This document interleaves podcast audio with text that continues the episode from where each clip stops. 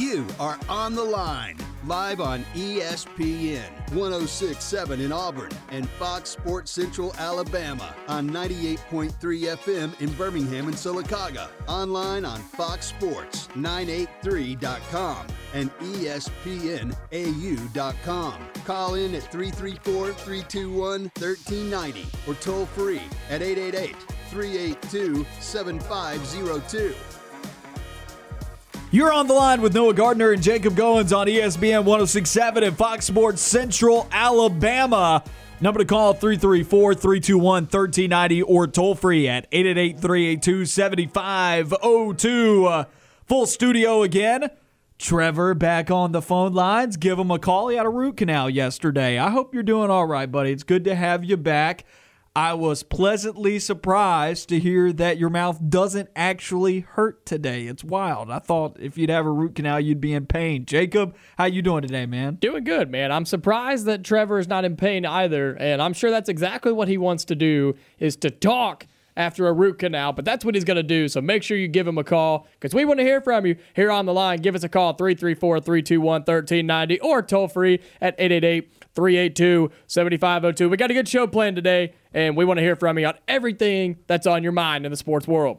A lot of great things coming up on the show today. We're going to open up the show talking about Auburn football, a topic that we have pre prepared that I think kind of coincides a little bit with the timeline that's been going on with the football team recently. We'll get into that in just a moment. Coming up in our next segment, we'll talk a little bit about Auburn basketball's trajectory going into the final four games of the regular season. Where's Auburn on your panic meter? It could be zero for you. You may not be panicking at all, but I'm sure there's a lot of fans out there a little bit uncomfortable that Auburn may not actually achieve what they know this team is capable of achieving, considering they're 24 and 3 on the season. We'll speak with Britt Bowen of the Auburn Sports Network coming up at 2:30. He'll talk some women's basketball as well as softball with us here on the program today. A lot of great things going on here in hour number one. If you miss any of it, or if you're joining us in the future on our podcast on demand. Listen to us on Apple Podcasts, Google Podcasts, Spotify, and Stitcher. We're glad to have you here with us. If you want to call in here live, 334 321 1390 or toll free at 888 382 7502. Aside from our segment with Britt Bowen, we're going to be taking your calls all show long. So we want to hear from you on anything going on in the sports world, any thoughts that you've got. We're going to open up the show here talking a little bit about Auburn football. The question of the day this is what we want you to call in about, or once again, anything else. But we're going to give you some food for thought if you need something to get your minds going a little bit. How do you feel? About Auburn football's coaching staff heading into spring football. Of course, there is still one vacancy out there, and you and I didn't talk about this on yesterday's show, but it is interesting to me that Eric Kiesau, after all these reports, we thought as of Friday when the promotions were being made, we thought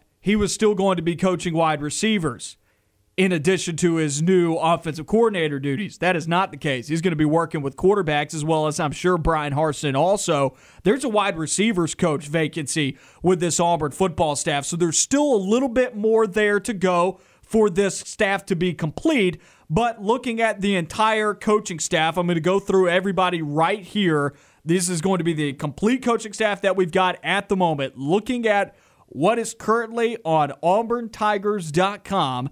Bryan Harsin, obviously the head coach.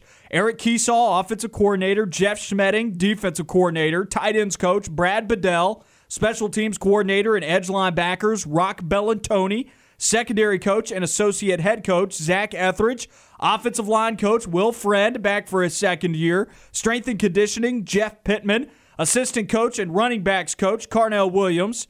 And then, uh, of course, Associate AD and Football Chief of Staff, that is Brad Larrondo. So, looking at Auburn football's coaching staff at the moment, how do you feel about it heading into spring football, understanding that there is still a vacancy to be completed? That is wide receivers coach. We're fielding your calls on that 334 321 1390 or toll free at 888 382 7502. Jacob, I ask you that question now. How do you feel about Auburn football's coaching staff heading into spring football? What is your comfortability with this staff?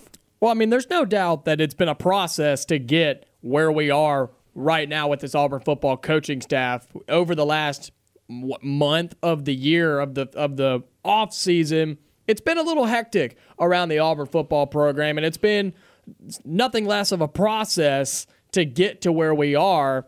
And I think with all of that being said, with everything that happened with the university and with Bryan Harsin and all the of the controversy that went around this program and the national embarrassment that went around for the last or for a 2 week time, I think it's a pretty pretty good coaching staff that Auburn has put together for the football program because of everything that happened. Are these guys like the top dog, like big name choices that Auburn would like to have? No, maybe not, but not yet. But I like the guys that are on the staff. I like promoting from within after everything that went down because Auburn was not going to go out and hire somebody from outside after everything went down. You're basically saying this is the best they could do. This is the best that they could do with the basically they played the best hand with the cards they were dealt. Well, then let me change the question to you then, because I understand giving them props and stating the fact that this is the best that they could do. That doesn't change, though. You could still be very uncomfortable with the state of this coaching staff going into next year. So I do want you to answer the question how comfortable are you? Even though this is the best that they could do, how comfortable are you with this group of coaches? Mm, it's okay to yeah. be uncomfortable. I am a little bit uncomfortable. I don't think on the defensive side of the football, I like Jeff Schmedding as the defensive coordinator because the you word, don't or you do. No, I do. I okay. do like him because the word on the street is he was running the defense the last three or four games of the season where we saw the defense play lights out in the Iron Bowl against Houston in the bowl game, that type of thing. So I like his position as the defensive coordinator. I still like Bryan Harsin being the head coach of this football program. And then when it comes to Kiesau being the offensive coordinator, I don't really know what to expect. So you could say I'm uncomfortable with that just because I don't know what to expect and I don't know what this offense is going to look like. And I think there's word that Bryan Harsin is still going to have a big hand 100%. on the offense. And so what is that going to look like? It was different last year than it was under the Gus Malzahn era. There's no doubt about it. But what's it going to look like in year two? So I'm going to say I'm a little bit uncomfortable, especially on the offensive side of the football. And then there's just a lot of guys on this coaching staff we don't know a whole lot about. Well, there's multiple elements that I want to talk about on the offensive side before we get to the defense. And I'll say this about the defense just before I go to the offense. I am much more comfortable with the defensive coaching staff this year, especially considering all the talent they have on that side of the football. I think it's an easier job for them transitioning from last year's staff to this year's staff, especially with the fact that there are still familiar names on that side of the football. Jeff Schmedding was there. Zach Etheridge was there. Roc Bellantoni was an analyst. He was there. Those guys were on that side of the football having a heavy hand in it already. Not a lot has changed over there. Now, on offense, there are some things that I'm comfortable with, some things that I'm uncomfortable with, and I'm going to start with something that I'm a little disappointed in. I wanted Eric Kiesau to still be coaching the wide receivers. I know you don't see that a whole lot. I know you typically see your offensive coordinator being your quarterback's coach. I get that. But I think we saw tangible improvement in the receiver room from when he took over for Cornelius Williams. Much needed improvement. And I was excited to see what this receiver room was going to look like, even without transfers coming in, because they haven't had any yet. And I was hoping they still could bring in some transfers. And that's not me saying that they don't need transfers, they do need transfers. But I was excited to see how this group continued to improve after a full offseason under Eric Kiesau. He's got a great track record with some very, very well known receivers at the NFL level. He's got the track record of developing talented wide receivers. And I think there is talent in the room for him to work with, albeit it's extremely inexperienced. So I'm disappointed that he's not working with the wide receivers and instead he's working with the quarterbacks where I would imagine Bryan Harsin is still having a heavy hand with the QBs. So I'm not super worried about quarterback development because I think Bryan Harsin's going to pull the quarterbacks along. I just wanted Eric Kiesau still with the wide receivers. I would feel more comfortable if that was the case, especially considering we don't know who's coaching the wide receivers right now. But then again, I'm not running this program. I don't know more than Bryan Harsin. That's just a thought that I had that I found to be very interesting, especially considering how hyped up Coach Key's track record with wide receivers were. But when you look at it this way, you talked about the quarterback's going to be dragged along by Bryan Harsin because we saw what he was able to do in developing Bo Nix in just the year that he had him. Assuming that it was him and not Bobo. Agreed. But I think there was some hand with Bryan Harsin. I think 100%. There had to be, right? But I think with Eric Kiesau, yes, he has a good track record with wide receivers, and he can obviously develop wide receivers. We saw them get better throughout the year last year. No, they were not great, but they got better as the year went on. And I think as the offensive coordinator, he's still going to have a hand on the wide receivers for Auburn because if that's what he's good at, if we know that he's good at that, then he knows that he's good at that. And Bryan Harsin knows that he's good at that. So I think that Eric Kiesau is still going to have a hand in developing wide receivers and making sure that the guys can catch the football, run the right routes, and be the best that they can be for Auburn. So I, I understand your concern, and it's a legitimate concern because you wanted him to stay with a, a, a position group that he was good at and good at developing, but I still think he's going to have a hand on that just because of his experience with wide receivers.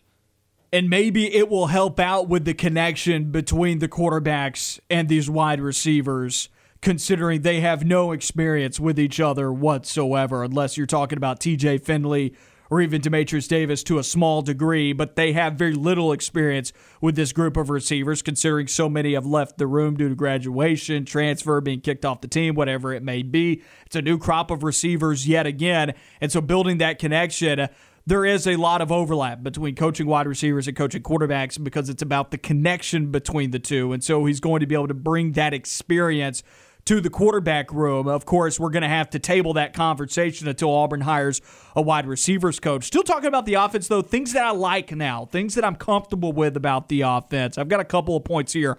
I like Will Friend at offensive line. I think we saw improvement this year on the offensive line compared to what happened in 2020. 2020 was abysmal at pass protection. Bad. It was much better at run blocking. And coincidentally, this was a lot of the same offensive linemen. Granted, Tashawn Manning and Alec Jackson, the entire left side of the line was different this year, so maybe that had something to do with this changing to be more of a pass blocking oriented line. And once again, I've gone to this point a lot. You got to be able to run the football effectively in the SEC. That's extremely important. But if people think this offense is about the running game, they're kidding themselves. This is a West Coast passing offense and they want this group to be able to pass protect. And I was imp- I was impressed with Auburn's pass protection in large part compared to where they were at in 2020. Also, you, you hear from Nick Brahms, and this has got to weigh something to you considering he's a veteran and he's been on the offensive line for so long. He's been playing the position for so long.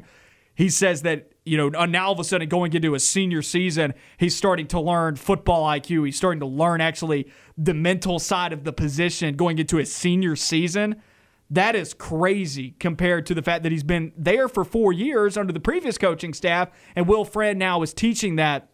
I'm just interested to see. And granted, Will Friend may not be the long term option at O line. There's still issues on the offensive line. I'm not saying it's perfect. It's still just an above average offensive line to me. And some people may even disagree with that. I think they're lacking on some talent there, which is the previous coaching staff's fault, not Bryan Harsin's.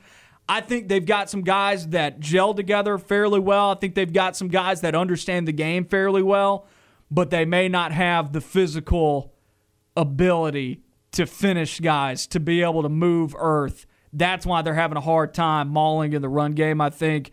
But I do like their mental side. I do like the way that they approach the game. I think they've got good chemistry with one another. So I'm interested to see with another offseason with Will Friend how this group that has a ton of experience now what does year two look like with them playing together? There's continuity on the offensive line for the first time in what seems like a very long time. And what does that actually do for Auburn? There's not just continuity in players returning, there's continuity in who's coaching them. And I agree. I think the offensive line has shown improvement. I'd like Friend as the offensive line coach. Also think he can recruit. I think he can recruit as well. Obviously, we have not seen that a ton in the last year, but we're starting to see the couple future classes now get some offensive tackle Braden visits. Joyner. Yeah, getting guys, getting some visits, getting some offers to these to these top offensive tackles and offensive linemen, in the future classes of 23 and 24. So we'll know more at the end of this recruiting cycle what Exactly. this staff can really do. And I think wins and losses are going to have a heavy impact on their success in the recruiting trail. And it will. And we're asked so to everybody listening, if you're just tuning in, we're asking the question How do you feel about Auburn football's coaching staff heading into spring ball, heading into spring practice? We want to hear from you. Give us your opinion. Give us a call here on the line 334 321 1390 or toll free at 888 382 7502. Something else I'm comfortable with on the offensive side of the football, because I said there were multiple things that I was comfortable with. My second point here that I'm comfortable with on the offensive side of the ball, I like that Bryan Harsin's taking control. Now, I don't want this to turn into the Gus Malzahn saga of who's actually calling plays, blah, blah, blah. I don't want it to get into all that like it did with Malzahn, but I like that it's Bryan Harsin's crew on offense because it seemed like throughout the season, and by about the midway point of the year, I think many people were wondering this question not who was actually calling plays, but was there some type of tension or disconnect between Mike Bobo and Bryan Harsin in the way that this offense was being ran? In the vision for the offense, what they wanted it to be, because there are some games where it was about running the football and there were other games where it was not, right? Just the way that the offense, the way that the game was called seemed to change to me at different intervals, even inside the individual football game, right? There w- didn't seem to be a lot of cohesion, is the word I'm looking for. And I think the questions were answered about that when Mike Bobo was no longer the offensive coordinator days after or a day after the regular season ended after the Alabama game. I think that was answered for you. He was the first coach to go. right? Exactly. And so I like now that it's Bryan Harsin and it's Bryan Harsin's dudes on offense. It may end up being a failure on offense. It may not end up working out. But what I like about it, not is that I feel comfortable or that I'm projecting out that Auburn's offense is going to be great or anything like that. But what I like is that we're going to know. I like that we know that this is Bryan Harsin's vision, that this is Bryan Harsin's offense, and we can see what he's capable of doing with it rather than wondering is this his offense? Is there some type of pushback from the staff internally? Is everybody on the same page? I think everybody's going to be on the same page this year. Now it comes down to what can this guy do with everybody on the same page offensively. And I do believe that there is going to be some more success and cohesion in the long run because of it. Well, it comes down to can you execute? Can you win Yeah. ball games? Can you execute your offense? Put points on the bo- Can you move the football? Put points on the board, not just field goals every time. Can you put touchdowns on the board? And can you win football games? And I think that's 100% what it comes down to. And I agree. I like that Bryan Harsin has taken control not just of the offense but of this football program. I think that's the one thing that we can say coming out of all of the craziness that was 2 weeks ago Because is- if you fail, it's now all on you. and it's on him, and that's okay. That's not something we had under the Gus Malzahn era. There was, like you mentioned, you brought up a good point. There was always the debate. Oh well, who's calling plays? Is it is it Rhett Lashlee or is it Gus Malzahn type Chip of thing? Lindsey or is it Gus Chip? Malzahn? Exactly. But now we know this is Bryan Harsin's program. It's going to be his offense. Maybe not so much on the defense, but it's still his scheme and his mindset. This is his football program. And that can go one of two ways, whether it works or whether it doesn't. And it's going to be on Bryan Harsin because he he'll tell you he has a plan. He thinks he has the best plan. And so whether it works or not, it's going to be on him. And I like it that way because that's how it is at all the top tier programs. Whether they win or lose, it's on the head football coach. We're going to head to the phone lines now. Our first call of the hour 334 321 1390 or toll free at 888 382 7502. Ed is with us on the line now. Ed, how you doing today, my man? Hey guys, uh, uh, I'm I'm doing pretty good. You know, and I'll agree with you on you know as far as this with Gus Malzahn. I mean, this is his team. This will be, uh, you know, it, it, if you think, and you may, and I don't know, uh, but if you think that all the best coaches in the nation were hiding in Boise State, then Auburn's in for a good a really good year. But looking at the schedule, Auburn should win eight games pretty easily. You're don't right. you think? Yes, I 100% agree with that. Yeah. And I, I, I want to say one thing else. It is so good to talk to. I can turn on this station and hear somebody that is not trying to put Auburn basketball down, what I put up with for the last three hours when I tried to listen to this station, and I, I wound up going to other stations. But it, I, I really appreciate y'all having a program that doesn't try to put Auburn basketball down. I appreciate it. War Eagle guys. Appreciate you, Ed. Thanks for the call in. 334 321 1390 or toll free at 888 382 7502 if you want to call in. I do want to add something before we go to break. Ed talking about the schedule. We've talked about the opportunity for this football team in 2022 and breaking down that the schedule's not that hard. It's not. We've talked about that a lot and how Auburn Auburn should win eight games. They should. With the amount of, not that there's a lot of great talent on the team, but the amount of talent that they do have, the schedule is very favorable for Auburn to win eight games. And so, for some folks out there, I like that you point out the talent. There are some folks out there that are going to look at the offense and be like, man, this team's not going to a bowl game. There are some people out there saying that. A lot of people are out there saying that, that this team doesn't have the talent to do it. There's a disconnect there between what they're saying and what I'm saying and why we all agree on this, why we agree with Ed on this. The reality is, looking at the schedule, regardless to me of what's on the roster, this coaching staff has to find a way. I don't care what's on the roster right now. Ed is 100% right. You look at this schedule, it's favorable. It's as favorable as it gets for having Georgia and Alabama on the road, and you have to find a way to win eight regular season games under the schedule, or else you may not have a job next year. Uh, that's 100%. You've got to do it. No matter the talent, there's enough talent on this team for Auburn to win some football games. Yep. And starting out the season with five straight home games, and the hardest one of those being LSU, an LSU team that's going to be mediocre at best under first year Brian Penn Kelly. Penn State, too, I think. Penn State is going to be tough, but it's a winnable game. It was a winnable game last year. It was. And Auburn went to Happy Valley and should have won that game. And the other SEC game is Missouri. So you've got to start the season 5 and 0, then you go on the road to Georgia. But there's favorable games all across the schedule. Auburn's got to figure out a way to get it done. Let's take a quick break here. You're listening to the Tuesday edition of On the Line.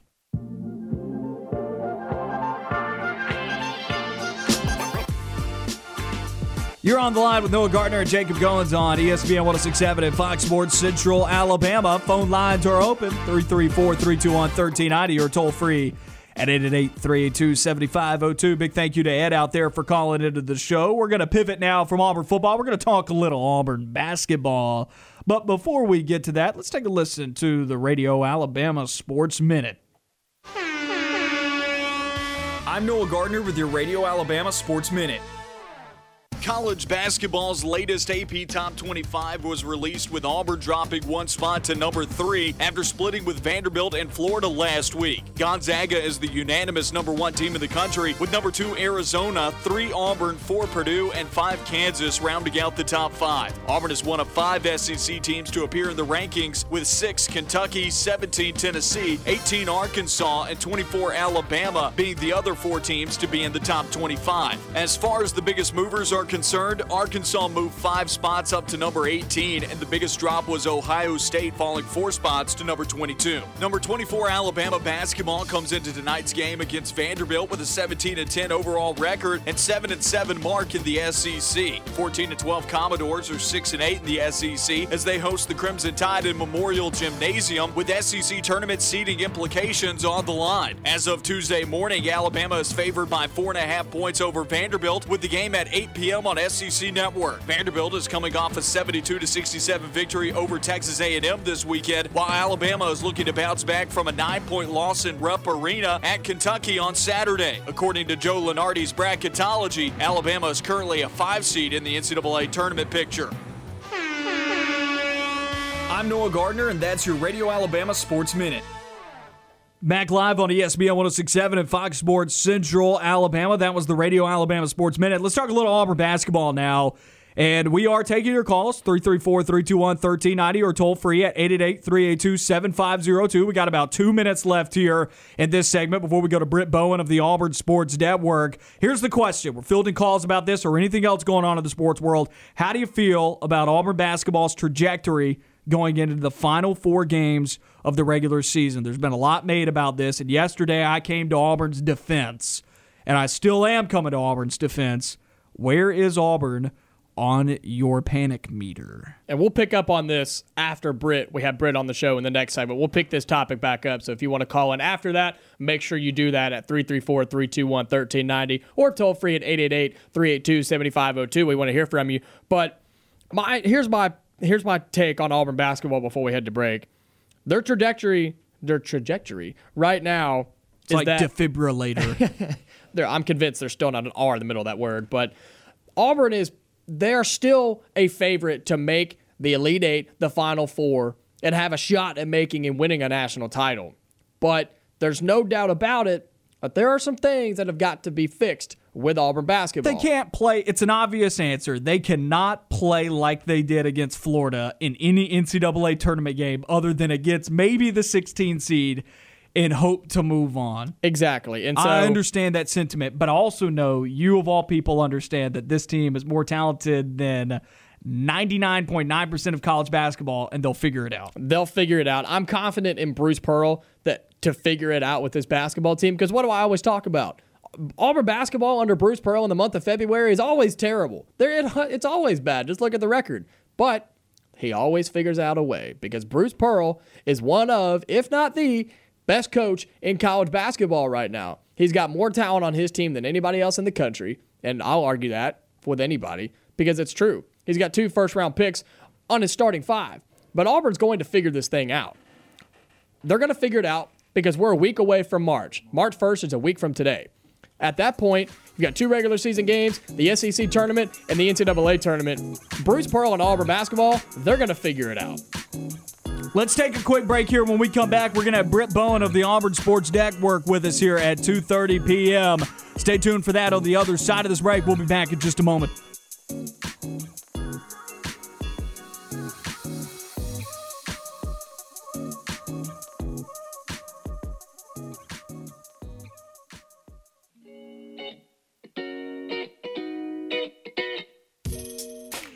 Welcome back in On the Line here on ESPN 106.7 and Fox Sports Central Alabama. Jacob Goins, Noah Gardner with you today on the Tuesday edition of the show.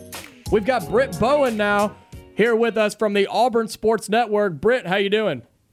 Hey guys, doing great. How are y'all? We're doing well. We want to start talking to you about Auburn women's basketball. Of course, they picked up their third ranked win of the season on Sunday break it down for us. How did that how did it come to happen and what was the experience like for Auburn to get their third conference win or excuse me, their second conference win and their third ranked win of the season? Man, it was back and forth for three quarters. I mean, it, it was one of those games where you truly had to grind it out, both as a player and both as a spectator. I think everybody was on their seats, especially midway through the fourth quarter. But Auburn simply did it with defense. I know, like in basketball, everyone loves the threes and and all the scoring, but to win at this level, you have to win with defense, and that's how Auburn won this game on on Sunday. They they finished the game um, holding Georgia scoreless for the last seven minutes and 16 seconds. Georgia was held to six points in the fourth quarter, and Auburn was able to turn a think it was an eight and uh, eight point lead um, into a five point win as Auburn ended the game on a 14 to two run in the last eight minutes. I mean, it, it was the best quarter of basketball defensively that Auburn had played this season. I, it, it really mirrored a, a lot of what Auburn did against Tennessee down the stretch in the second half of that one. But um, to come out and get a win against Georgia, who, by the way, has a very talented team, is just huge for this Auburn team. And I, I think it proves once again that you can't look at the record because if you sleep on this team, they'll beat you. Taking a look at this Auburn women's basketball team and the rebuilding project that head coach Johnnie Harris is doing, we had Jacob Hillman on yesterday, and a lot of other people are saying things similar to this that she's building this program up similar to what Bruce Pearl did uh, and the type of trajectory that, that it had to take and where it was coming from. My question to you is after this season, we're down to two games left in the regular season. After you've been with her for almost a full year now, you could see some cookie crumbs. What does it look like that she is building this program into? How has that process been this year? Well, it, has been a slow process. I think if you would ask her, I mean, nothing happens overnight, right? If you ask Coach Pearl, when he did it for the men, it did not happen overnight. I think for Coach Pearl, it took four years until he he got the program up to national prominence where he wanted to be. And look, I I, I can't put a timetable on it. I wish I could. I wish I had that that that crystal ball that I could that I could rub and it, it, it tell us what the future holds. All I know is from what I've seen from this staff and what I experience day to day, they're doing things the right way. I mean, they they had a top 25 recruiting class, which by the way is is step one. And number two, they're they're getting the players in this program who didn't have a whole lot of success. They're they're getting the most out of this roster right now, which is a great great sign to come. Right? I mean, because taking a winless team to to a three top 25 win team, two wins in the SEC is a pretty good feat. Not to mention Auburn just got um, to double digit wins for the first time in two years. Um, so the the evidence is there. The evidence is there that they are building. How long will it take? That remains to be seen. It's going to depend on one how the freshmen come in and, and how well they acclimate next year. And number two, I think it's going to depend on the transfer portal also. I mean, it, the transfer portal, you don't want to rely on it, but it's certainly impacting the game. And, and, and I think Auburn's going to have a chance to, to sign maybe one or two. I, I think that's going to impact it as well. But um, not not before we even look forward to, to next year. I I want to tip my hat to the players that that's on this year's roster that decided to stay, that did not transfer, and decided to stick this out with Coach Jay because. Um, you know, in, in four or five years, hopefully, when, when, when a banner will be hung by that point, um, you know, Auburn is going to look back and, and, and remember who was here when it started, and, and it's every kid on this roster um, who who was laying the foundation, who got the win over Georgia Tech, who beat Tennessee, a top five team, and who just beat a very good Georgia team. And who knows? I I, I wouldn't be surprised if Auburn went to Nashville next week and picked up a win. You know, I mean, it it, it is possible. So. Um, the, the the pieces are there. It, it's just going to take time, and um, it's going to take, I, I think, another good recruiting cycle or two to get to get Auburn up on the national stage where they want to be in the top 25. You, you speak with so much confidence, and I love that. And there's so many people that are speaking. It's only been one year, and they're 10 and 15 overall, and 2 and 12 in the SEC. And I'm not saying that to dog Auburn. I'm just painting the picture of you look sure. at what this season has been this year for Auburn, and there's so much confidence from so many people, not just inside the program and close to the program, but outside the program and watching this team. I think there's so much more confidence around this women's basketball rebuild than even what Bruce Pearl, the confidence that people had in Bruce Pearl and what he could take Auburn to. Where is the source of that confidence?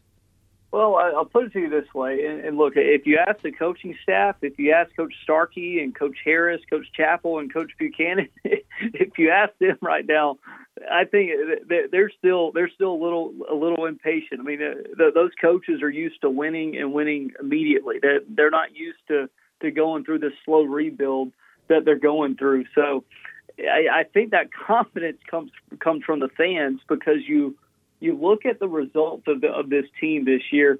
Take away non-conference. If you look at the results just in the SEC, I think Auburn has had somewhere around eight or nine games that they lost by uh, single digits to, to SEC opponents, and, and some of those were top 25 opponents, right? So if you can cut those in half and say you get three, four wins, it's a totally different season right now, right? And I, I think the difference comes in from the fans because, contrary to to, to some to, to what some believe, people do follow Auburn women's basketball. People do care about Auburn women's basketball. They've just never had a reason to show up in attendance until well this year. I mean, Auburn did not give them a product to to, to be excited about, and I, I think now this year's team, despite the record, the, the despite you know being last place in the SEC, fans are seeing how hard these kids are playing. Fans are seeing how hard Coach Harris and staff are coaching, and, and that's not to say anything negative about anyone in the past. It's just where we are present day and uh, the fans see that change. And uh, again, if you ask the coaching staff, they they may not agree with you on that right now, but um, they certainly felt the support on Sunday. There was a huge crowd in Auburn Arena on Sunday. I mean, guys, I was expecting I was expecting a, a, a little bit of a downer, just coming in on a Sunday,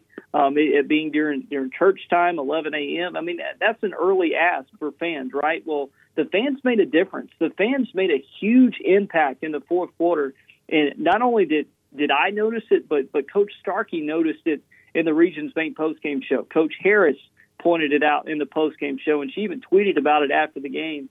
I mean, Auburn's got a got a great opportunity I think, to become a, one, one of the best best atmospheres in women's basketball with, with, with what this staff is building.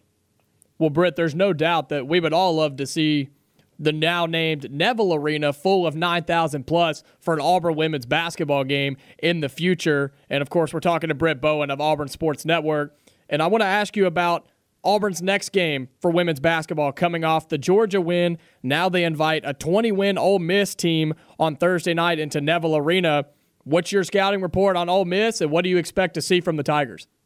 Well, this Ole Miss team is really good, first and foremost. Um, I, I, was looking at their resume yesterday, beginning my prep, and um, looking at their losses, I only think they have one loss to a team outside the top 25. And Excuse me, they have two. They have two to one to Mississippi State and one and, and the others to Belmont, a Belmont team that Auburn beat in non-conference play. I mean, this team is 20 and six, guys. I mean, this is one of the the best turnarounds in SEC women's basketball this year, and what Coach Yo has his kids doing is is, is pretty remarkable. So. Um, if Auburn fans think this is the Ole Miss team that, that came in here two years ago, that was in Auburn's stance, uh, well, last year winless in the SEC, you're totally wrong. Coach Yo has completely flipped this program.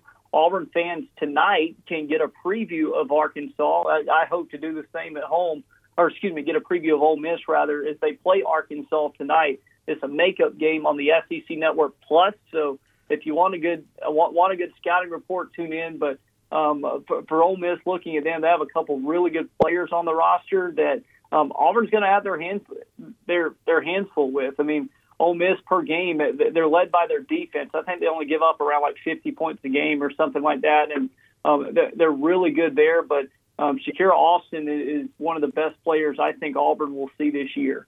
Um, I, I think behind Boston and uh, the, kid from Kentucky, I mean, she's up there. She's she's one of the top five best players in the SEC, and it's going to be a battle on Thursday night, but it will be senior night, and Auburn's got a chance to do something that they haven't done in three years, and that's win back-to-back SEC games. So um, for Auburn, people think that this season's over. It's a wash. No, there's still a lot to play for this for this team. It, to, to get back-to-back wins, to beat a really good Ole Miss team, and then have a chance to go to Kentucky and go into the SEC tournament with a little momentum. Switching gears now to Auburn softball with Britt Bowen of the Auburn Sports Network. This team put college softball on notice this past weekend, collecting four wins in Clearwater, Florida, including a 6 2 win over a nationally ranked top 11 Texas team. Your thoughts on what Auburn softball did this past weekend as now they're up to number 21 in D1 softball's top 25 rankings? Oh, it was incredible. I mean, uh, obviously the offense, uh, uh, I think, uh, put up some numbers that, that certainly um, it caught the eye of some people. I think Amanda Scarborough is, is one that, um, that that that tweeted out that "Hello Auburn offense" over the weekend, and um, th- those kids deserve the recognition. I mean, that that's one of the most prestigious non-conference tournaments in college softball, and those kids just went and won four out of five, and and lost to a very good UCLA team. Hats off to the Bruins, but for Auburn to beat South Florida, which is a consistent NCAA tournament team, Texas, another team that that, that was uh, vying for the College World Series last year, then Texas Tech and Wisconsin, two respectable programs. I mean, that's huge. I mean, especially as Auburn, folks, if you remember, I mean, Auburn's got the youngest team in the SEC by by roster, so um, to go on the road and win four out of five is big, but the the question is now how do you build on that? All right, you got to go to Jacksonville State, a team that had Auburn's number the last time they played in the NCAA tournament down in Jacksonville, or excuse me, down in Tallahassee a few years ago. So I, I want to see this team build on it. Um, I, I look forward to to to uh, Maddie Penta and Shelby Lowe getting better in the circle, and and hopefully not sure when we'll see KK Dismukes, but I'm looking forward to KK's return as well because KK, uh, as she gets healthy, will will certainly bring a lot of depth to the circle. 14 more non-conference games before SEC play gets started on March 11th against Texas A&M. You look at the schedule, is it fair to say that this is a team that could be one loss going into SEC play? Look, on, on paper, you you would love to say that, but look, in, in the game of softball, I, I'm not going to sit here and, and disrespect any opponents Auburn's about to play. On paper, yes, it, it, it, it you would like to think Auburn could be a one-loss team, but softball and baseball are weird games, man. I mean, it, it's hard to predict non-conference midweek baseball and softball, right? So um, for for Auburn's sake, I certainly hope they're undefeated. But if they slip up and lose one, listen, that happens. It's much like college basketball. You just simply aren't going to go undefeated in this sport. For Auburn's sake, I hope they do go undefeated. Um, but uh, again, to, to, to say whether or not they'll win what 19 in a row, um, again, that, that, that's tough to predict, but I, I will say that they certainly have the capability to do it if they play their brand of softball. Britt, we appreciate your time with us today, my man. I hope you have a good rest of your week and a great call on Thursday night against Ole Miss. Hey, guys, appreciate it. War Eagle. That was Britt Bowen of the Auburn Sports Network with us on the Tuesday edition of the show. When we come back, we are going to wrap up hour number one, continuing our conversation about Auburn basketball's trajectory going into the final four games of the regular season. We'll be back with more of On the Line on the other side of this break.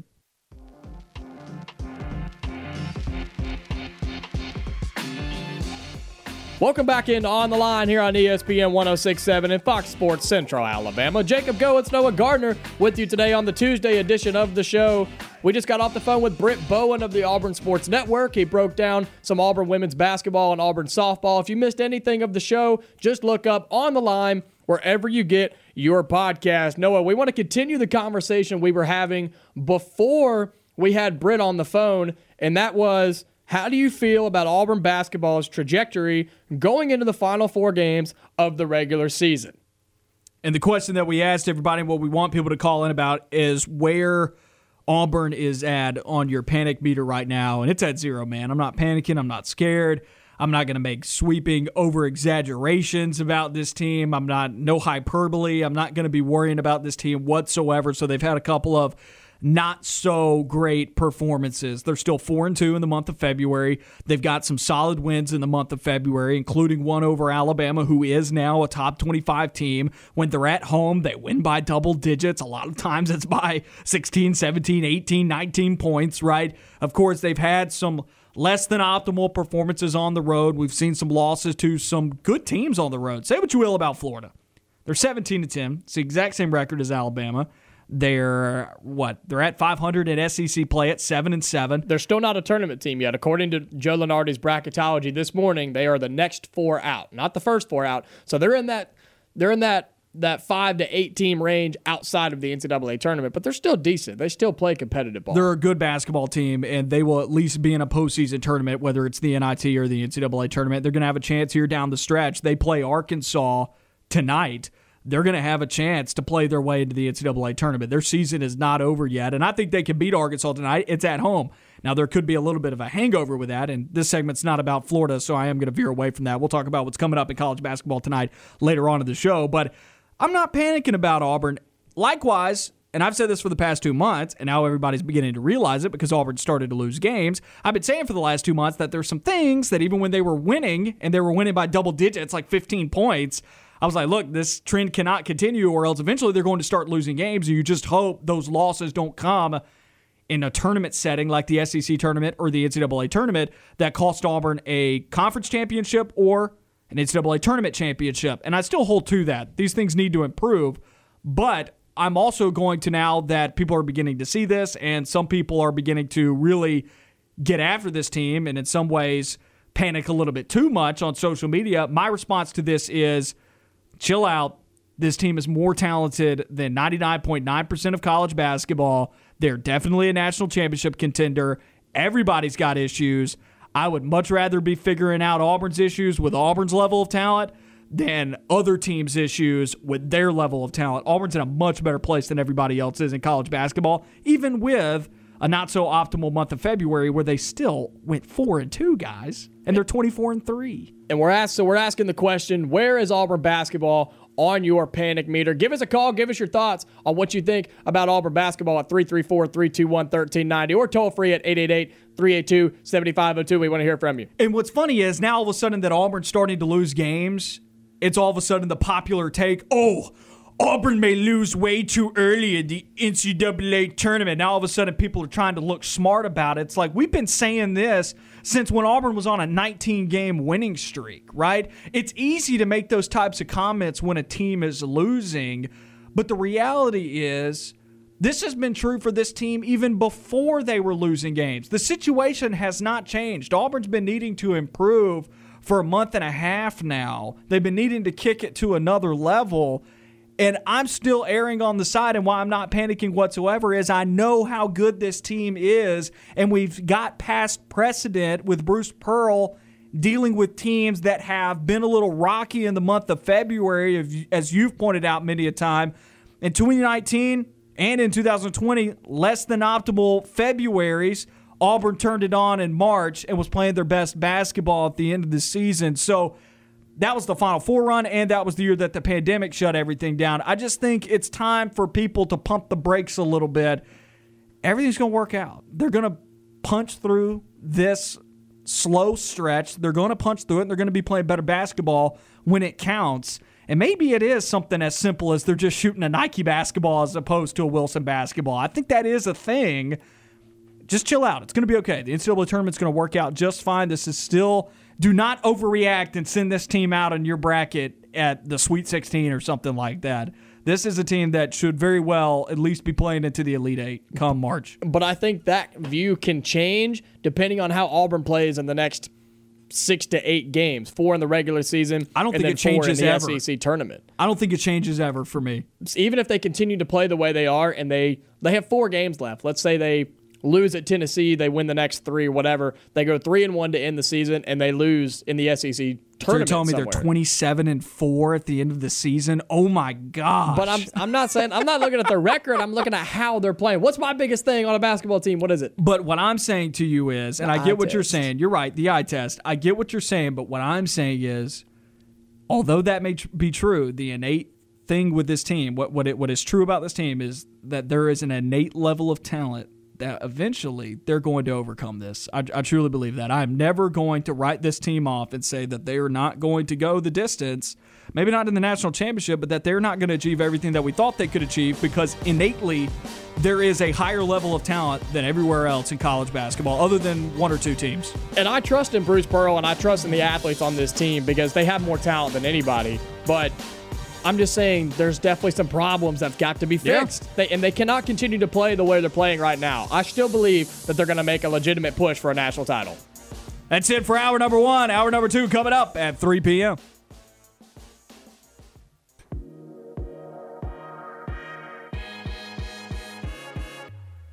You are on the line live on ESPN 1067 in Auburn and Fox Sports Central Alabama on 98.3 FM in Birmingham and Sylacauga. Online on foxsports983.com and espnau.com. Call in at 334-321-1390 or toll free at 888 382 7502. Hour number two of On the Line. One more hour to go here on the Tuesday edition of the show. Noah Gardner, Jacob Goins with you on ESPN 1067 at Fox Sports Central Alabama or on demand wherever you get your podcast. We're going to start off hour number two with making headlines as we do every hour number two of the show. Making headlines. All right, taking a look at the headlines around sports today, mainly what is pertinent to our audience out there, but some other things on the outside, uh, on the peripheral in college basketball. We are still taking your calls. Phone lines are open for all of hour number two. Anything that you want to talk about. We opened up the show today talking about Auburn football's coaching staff heading into spring football. How do you feel about that, as well as how do you feel about Auburn basketball's trajectory going into the final four games of the regular season? Where is Auburn at on your panic meter? And it's okay to say zero because I'm with you don't panic. Everything's going to be okay, everybody. We've been talking about this for a month and a half. They're going to figure it out. But we're going to start off hour number two with making headlines. You can call in anything that you want to talk to us about. Just because we're talking about making headlines doesn't mean we won't pivot for you. In our first headline, we didn't really break this down enough. We talked about this a little bit at the end of the show. The latest AP Top 25 was released for college basketball yesterday, and Auburn only drops a spot to number three. Was a little surprising for us, but we'll go through the entire top 25 here. I'm going to read through it all. One, Gonzaga. They are the unanimous number one team in the country with 61 first place votes. Two, Arizona. Three, Auburn. Four, Purdue. Five, Kansas. Thoughts, Jacob, on that top five right there? Anybody missing from the top five that should be there? How would you rearrange it? Because I know on yesterday's show, I'm putting you on the spot now, you think there are a lot of teams inside the top 10, not just the top five, that are playing better than Auburn. So, how would you rank it, Mr. Eye Test? There are definitely teams playing better than Auburn right now. Does that mean they're better than Auburn in the long run? No. But there are some teams that I, in my opinion, that are playing better basketball than Auburn right now. And you want to look at it, Gonzaga is, Arizona, Kansas. Or is Arizona Kentucky. playing better than Auburn?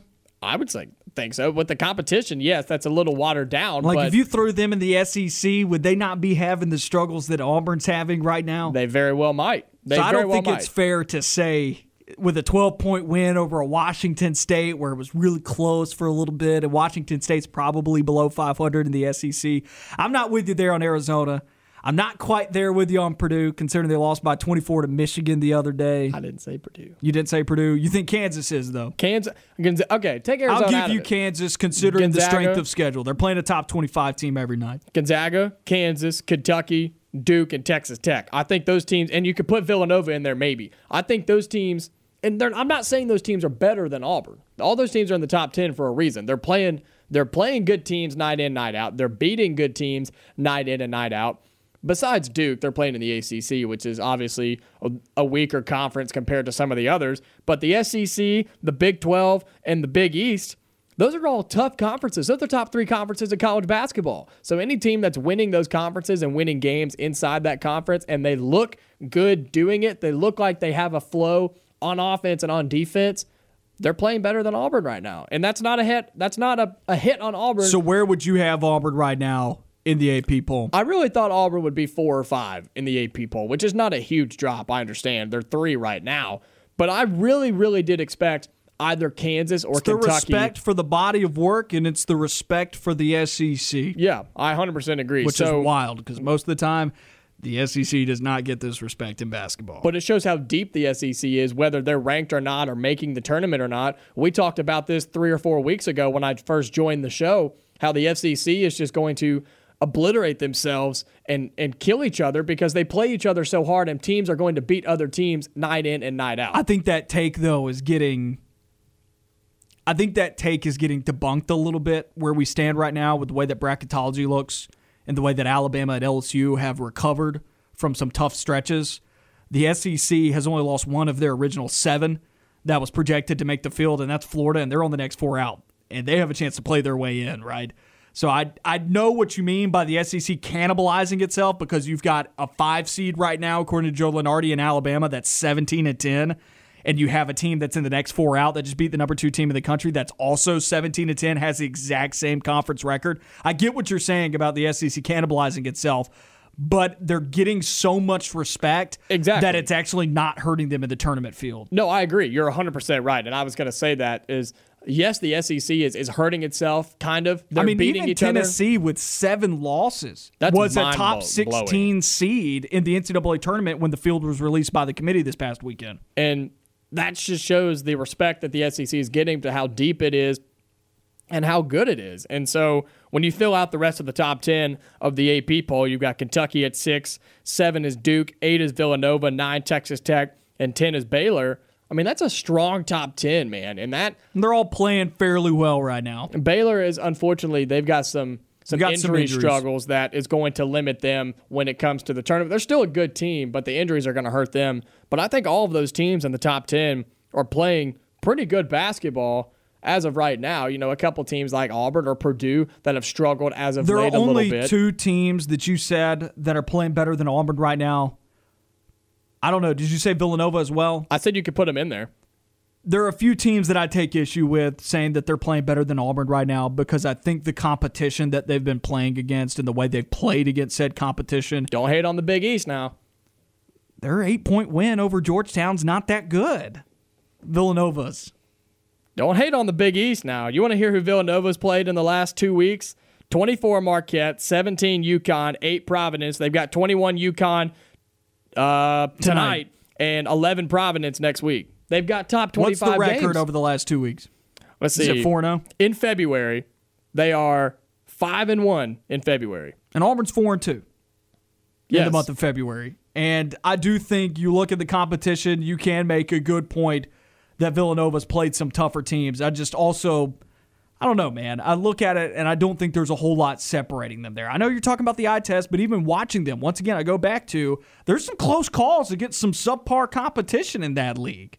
And Auburn's done the same so thing teams. in the SEC. And I'm not again, I'm not hating on Auburn because I think Auburn can be better than all of these teams. Yes. And Auburn can win the national title. They have they are more talented than anybody in the country. Don't please don't get me wrong if you're listening. I'm saying right now, as of Tuesday, February 22nd, which is 2 2 it's 222 22. I get what you're saying. Way. I just disagree but, with some of these teams. I take some issue with some of these teams. If you want to say Villanova, fine. They're 5 and 1 in the month of February, and they're playing in what may be the most difficult conference in college basketball. But Duke, I will not get there with you on Duke. They're struggling with teams that are a Vanderbilt caliber, only beating teams like Boston College by 11. There was an eight point win in there to like a Clemson. They lost to Virginia, who, once again, you break down the record and what they've done over the last couple weeks. Is it really that much better than Vanderbilt, who's one win away tonight against Alabama from being 15 and 12 and 7 and 8 in the SEC? You know, these teams, if they were taken and translated over to the SEC, where would they be at? And they would be bottom feeders. And Duke has struggled with some of those teams. Would Wake Forest be a 20 win team in the SEC? No way. I don't believe it. And they only get a two point win over them uh, at home, right? I just I'm not I'm not there with you over Duke. I'm not there with you on Duke, and I'm not totally there with you with Kentucky, considering how they were beat by Tennessee. And granted, that was on the road, but Auburn wasn't losing like that on the road to Arkansas. And I think those are comparable environments and comparable basketball teams and road trips. And Kentucky last week didn't look that great. They played Alabama, only won by nine at home. Auburn beats Alabama by 19 at home. But look at the scoring differential in the second half, or the shooting differential in the second half of that game. Now, I did say Duke yesterday. I will take Duke out of there today. But, and I did have Duke in my original five today. I have Gonzaga, I have Kansas, Kentucky, Nova, and Texas Tech. I think those five teams inside the top 10 are playing better than Auburn right now. But in and, the last two and a half weeks, Texas Tech got beat by 15 to Oklahoma. So that's where I go back to like, I understand what you're saying, and maybe over the last week and a half that may be true. But all of these teams have major issues where they too get snatched up by somebody. And when they get snatched, it's ugly. Let's just be real. That 15 point loss to Oklahoma, that's ugly. That's not happening at Auburn. When Auburn loses, it takes every fiber of those teams' beings. Everything has to be pulling together for them to beat Auburn. That's not the case for all these other teams. And when they lose, it's ugly. They lose by double digits. And that's Auburn's talent. That's Auburn's talent level and the head coach, Bruce Pearl, being as good as they are. And that's why we've been talking about where's Auburn basketball on your panic meter in the first couple segments. That's why I'm not panicking too much about this team because we know what Bruce Pearl can do with a basketball team. We know what Auburn can do when it March, when the calendar hits March, it's a different animal in the last 5 years for Auburn basketball. But at the same time, there's a few things that have got to change and that doesn't that that is for all basketball teams right now, but especially for Auburn. But when you look inside the top 10, it's uh, any of those teams, in my opinion, maybe outside of Arizona and Baylor due to injury or Duke possibly. I think any of those teams can push and compete legitimately for a national championship. Let's move outside the top 10 now in the AP poll. Number 11, Providence at 22 and 3. They took a loss last week to Villanova. Kind of their first substantial game in the Big East against one of the major power brokers. And although they competed and ran with Villanova, still a lot left to be desired there. The first time you're really thrust onto the national stage is going to be a tough last two weeks for Providence in the Big East. The first time you're really thrust onto the national stage and you lose is not a good look for this Providence team. That's why they're outside the top 10. That's why they're one of the lower top 16 seeds. UCLA at number 12, Wisconsin at 13. They move up two spots. They're 21 and 5, kind of sneaky in the Big 10 right now. 14 Houston and 15 Illinois. Thoughts about this area inside the top 15 or should we keep moving on? Well, you got two teams from the Big Ten. We didn't mention them. I I put them up there as a competitive conference in college basketball because there's quite a few teams that can compete. You've got Wisconsin, you've got Illinois, you've got Ohio State. Those teams are going, in Purdue, of course, inside the top 10. I Those still teams, don't think you can write off Michigan State despite the fact they have been removed from the top 25 this week. I think they'll compete as well. And uh, again, Ohio State down inside the top 25. They they um they beat Indiana last night in overtime. The Big Ten's going to be they're going to make some noise. And again, Michigan State. There's going to be some teams that make some noise from the Big Ten. I don't see a Big Ten team winning it. Purdue's probably their best shot. And I don't see that happening, but no, we can keep going through the AP 25. I mean, what, the Big Ten hasn't had a national champion since 2000? 2000 with Michigan State. All right, let's keep going on. 16 USC, 17 Tennessee, the next SEC team to appear since Kentucky at six. 18 Arkansas, 19 Murray State, 20 Texas, 21 UConn, 22 Ohio State, 23 St. Mary's. They enter the poll this week. 24 Alabama, they move up a spot. And then 25 Iowa, they also enter the rankings. Thoughts here as we round out the last 10 spots of the AP Top 25. You've got some SEC teams Tennessee, Arkansas, and Alabama, all teams that can make noise in the SEC tournament first, and then in the NCAA tournament. There's not going to be many pl- teams that want to play and match up against a Tennessee, Arkansas, or Alabama in the first or second rounds because those are teams that may not be able to make a legitimate push for a national title, but they can do some damage when tournament time comes. Alabama basketball. This is our next headline as a part of making headlines. This is going to coincide a little bit with what we were just talking about with the AP Top 25. Alabama basketball, they're at Vanderbilt tonight with SEC tournament seed implications on the line. If Alabama loses tonight, they're 17 and 11 and they're below 500 in the SEC. That's going to take you out of NCAA tournament contention most years. But this Alabama team right now is a five seed at Joe Lunardi's updated bracketology this morning. What does a loss to Vanderbilt tonight, if Bama loses on the road in Memorial Gymnasium, what does a loss do to this Alabama team? I don't think it takes them into a difficult place with NCAA tournament implications. It but should. It It, should. it won't maybe. because here you know my take on this. Bad losses or good wins don't make up for bad losses, in my I think opinion. it does. And I don't see that, and the tournament doesn't see it that way either. Alabama, I mean, they could lose out, man. They could lose the rest of their games before the NCAA tournament, and they're still going to put them in there because they beat Gonzaga back in non-con I don't know play. if that's true. They I couldn't, bet they would. couldn't be three games above 500 or anything like that, which is so wild to me that they're a five seed in the field right now. It's too high. Because if they were to lose three straight games, they're on the bubble. You can't tell me they're not on the bubble. That's 17 and 14. They'd be several games below 500 in the SEC. I would love to believe you. And the reality is, Alabama does not have an easy schedule down the stretch either. This Vanderbilt team is is not a cakewalk. They are six and eight in the SEC. They've pulled off some wins. They're going to be able to run with you from an offensive standpoint. Ran with Auburn for a little bit back on Tuesday night on the road or Wednesday night, excuse me, from last week. So that's what. Once again, I go back to the loss for Alabama tonight. If that happens, if they lose on the road at Vanderbilt, it's more of an SEC tournament issue. But they do have some tough games, and Alabama can't. They are not a lock yet. I think they're in a really great place considering they are believed to be a five seed. But like you said, if they were to be disassembled down the stretch here, I, I don't think that they would be a tournament team. I think I, I think this Alabama team still has some work. They can't fall apart, but they are in a great spot.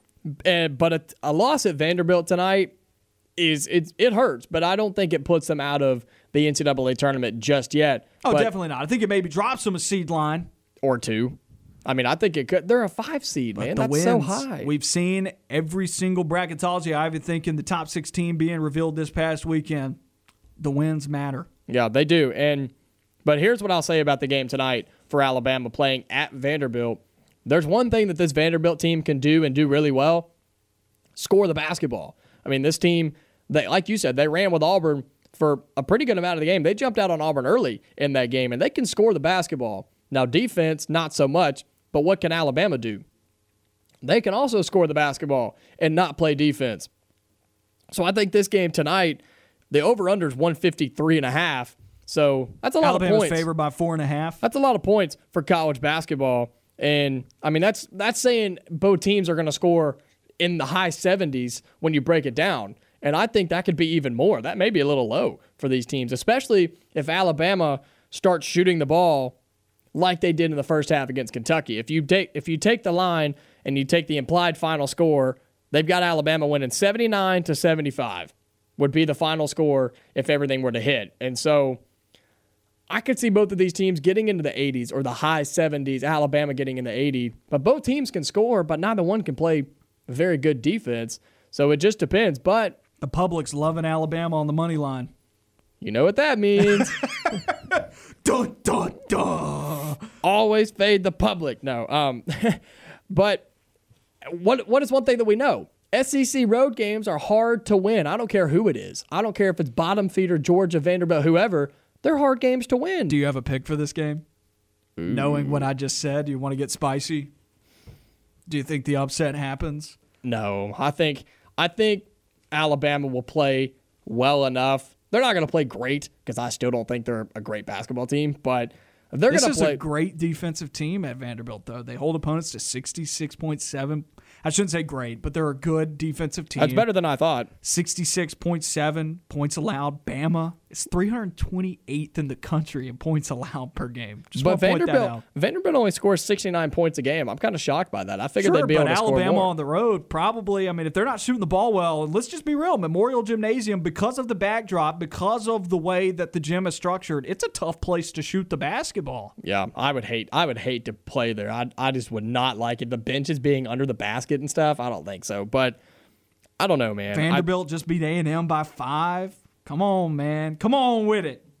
What are you asking me? What I want to see or what I think's going to happen here? That's fair. You think Alabama's going to win? I get it. I, think Alabama wins this game. If anything, I'd take the over. I think these teams are just going to score and run up down the floor and just lay it in every time, and whoever gets the ball last is going to win. I think. I don't know, but I think Alabama wins. I think this is a game that they they feel that they need to have. Nate Oats has made some comments about the team, and he said, "Look, if you don't play defense, you're not touching the floor." And I think that's probably going to get a little bit of response. But to counteract that, he said stuff like this before this season, and they continue to play the way they play. So we're gonna find out, man. We're gonna find out. But I think Alabama, they love the the committee loves their wins too much that they'd put them in if they lose out. I think so.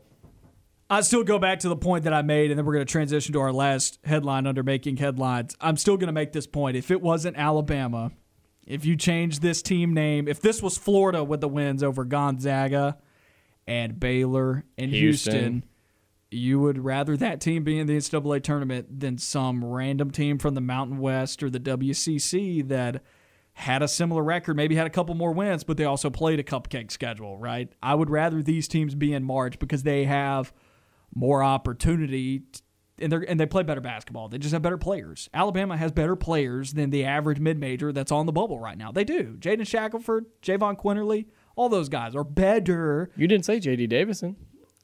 Fair. Keon Ellis. I'm not saying J.D. Davison. Those know, three guys, the, the, back, the starting backcourt is better than what is on average what you're seeing on, on, on, the best players at some of these teams on the on the mid major bubble. And I'd rather see the best teams in the NCAA tournament when it's all said and done. Even if you are an Auburn fan, you don't want to see them in the NCAA tournament. I get it, but uh, they are still they've done enough, I think, to be deserving. Maybe not of a five seed. I do think a five seed's extreme considering some of the bad losses. I do think that's where you can offset it. It's the seed line. Maybe they should be a seven or even a six, and that does make a difference because you go from instead playing a four seed in the, in the second round to all of a sudden playing a three seed. That's a big difference by, big by difference. some of the quality of teams that you'd be playing in the round of 32. So maybe they should be a six seed, but also timing's everything for this Alabama team. It doesn't matter how you put it, who, who you put in front of them they could they could win or lose either way. They could beat anybody in college basketball. And it's not that I don't want to see Alabama in the tournament because I do think they could make some noise possibly, but they could also go and lose their very first round. So that, that's that's Which my would biggest make thing. for an awesome tournament upset. Yes, it would. But five twelve, if you want to pull the trigger, if Alabama's a five seed, that might be your five twelve. And they play against a, like a, a high offensive team. Yeah, for sure, that could be a five twelve upset. But you want to touch on this last making headline before we head to break? Juwan Howard suspended for the remainder of the regular season for Michigan, and he's fined forty thousand dollars. You had some major You had some major points about this yesterday. Tom Izzo even was asked in a press conference, Michigan State's head coach was asked if he thought they should get rid of post game handshake lines. And he had a phenomenal response, basically saying, we need to be teaching people how to be classy when they lose, and the handshake lines are not the problem. Couldn't agree more. Uh, exactly. I couldn't agree more. And I think uh, Justin Hokanson just tweeted out uh, a response from Bruce Pearl. I think they asked him about that in his press conference. So I'm going to read that Go for during it. the. I'm going to read it. I was, I was going to say Oh, I was going to read it during the break, and we can kind of break it down when we come back. Well, let's take a break then. We will have that when we come back. You're listening to the Tuesday edition of On the Line, Radio Alabama Sports Minute, as well as some more about this Juwan Howard situation being suspended for the remainder of the regular season at Michigan, and he's fined $40,000. All that coming up here on the Tuesday edition of On the Line.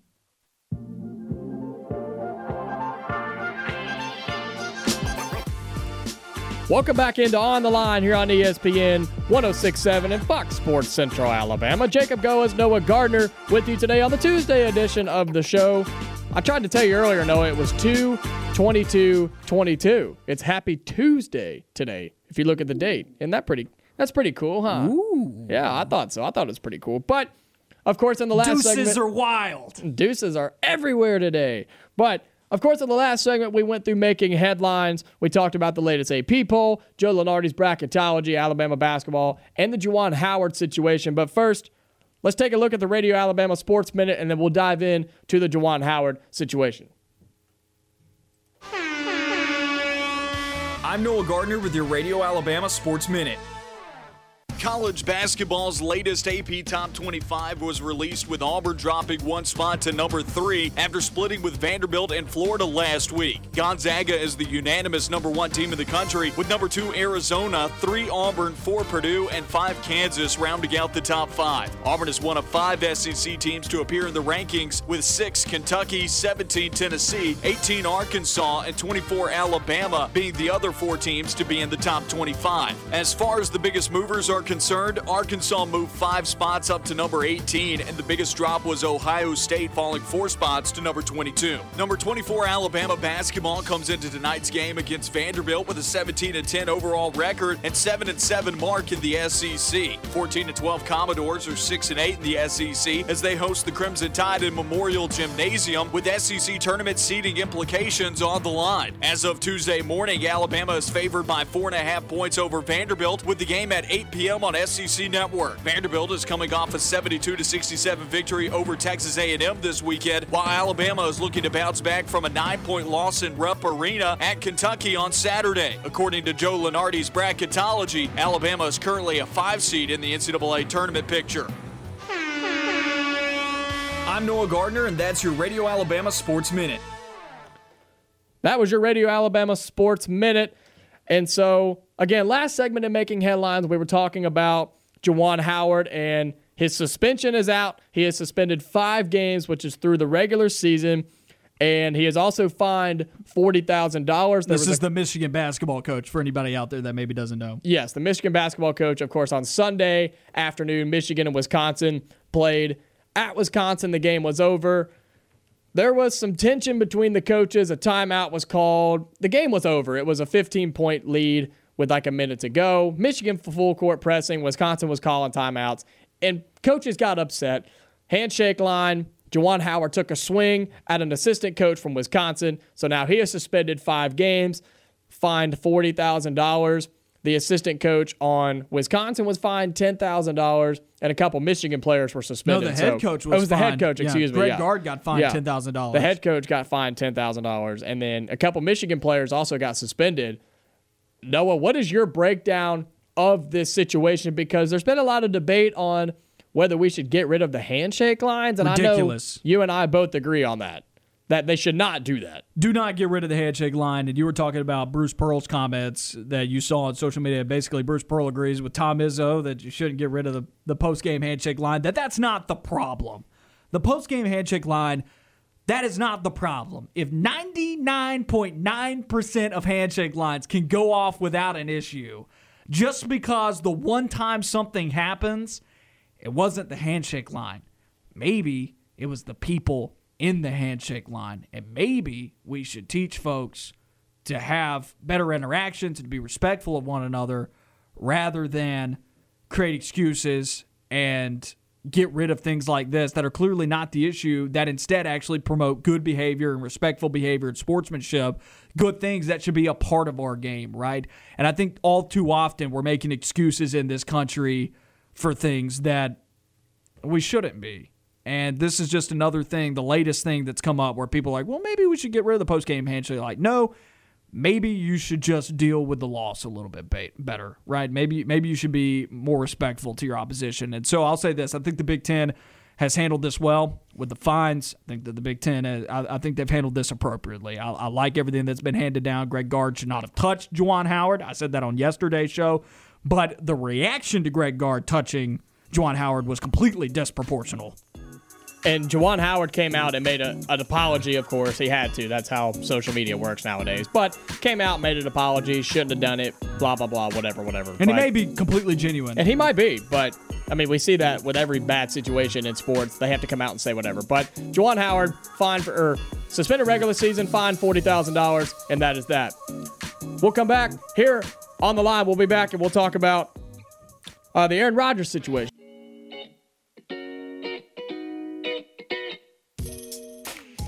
Welcome back into On the Line here on ESPN 1067 and Fox Sports Central Alabama. Jacob Goins, Noah Gardner with you today on the Tuesday edition of the show. If you want to give us a call about anything we've talked about or anything else going on in the sporting world, give us a call here on the line 334 321 1390 or toll free at 888 382 7502. We're going to head to the phone lines now, and we've got Terry on the show. Terry, welcome in. Guys, how y'all doing? We're doing well. What's on your mind? Fantastic. Guys, uh, I called about football, but I want to tell you, have y'all seen the Tom Izzo rant about that handshake line thing yet? I did, yeah, and I, I thought it was really, really good. That's spot on to what that is. Yeah, you're 100% correct. So, I heard you guys talking a little bit uh, in the first hour about the football program and what's expected.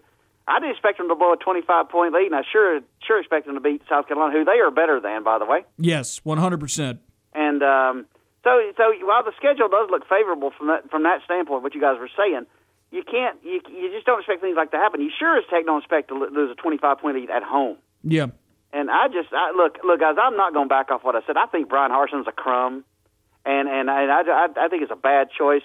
And let's let's let's keep something in mind, guys. He's going to be working for a new president, new athletic director, most likely next year. There's definitely a lot of things working against him. You're not wrong, Terry, and and I'm with you. Just because there's two sides to it. I'm with you. You, you. you can't blow a 25 point lead. I said that at the time in the regular season. I also think you can't lose to South Carolina. Those were egregious losses, right? And this past year ended in an egregious way, and I'm not excusing that. But also, we both know this, and you know this because you've admitted it. We, you can't fire the guy. You can't move no. on from him right now. And so we're, we're buckled up, right? We're buckled up for this year. We're in the car. We've got to go and we just hope we don't run into something right at the end. We hope we make it to the end of the ride, and you know eh, we're we're just gonna have to find out what that looks like. But you are right. There's a lot. a simulator. yeah, yeah. You're hoping it's not real. Yeah, but.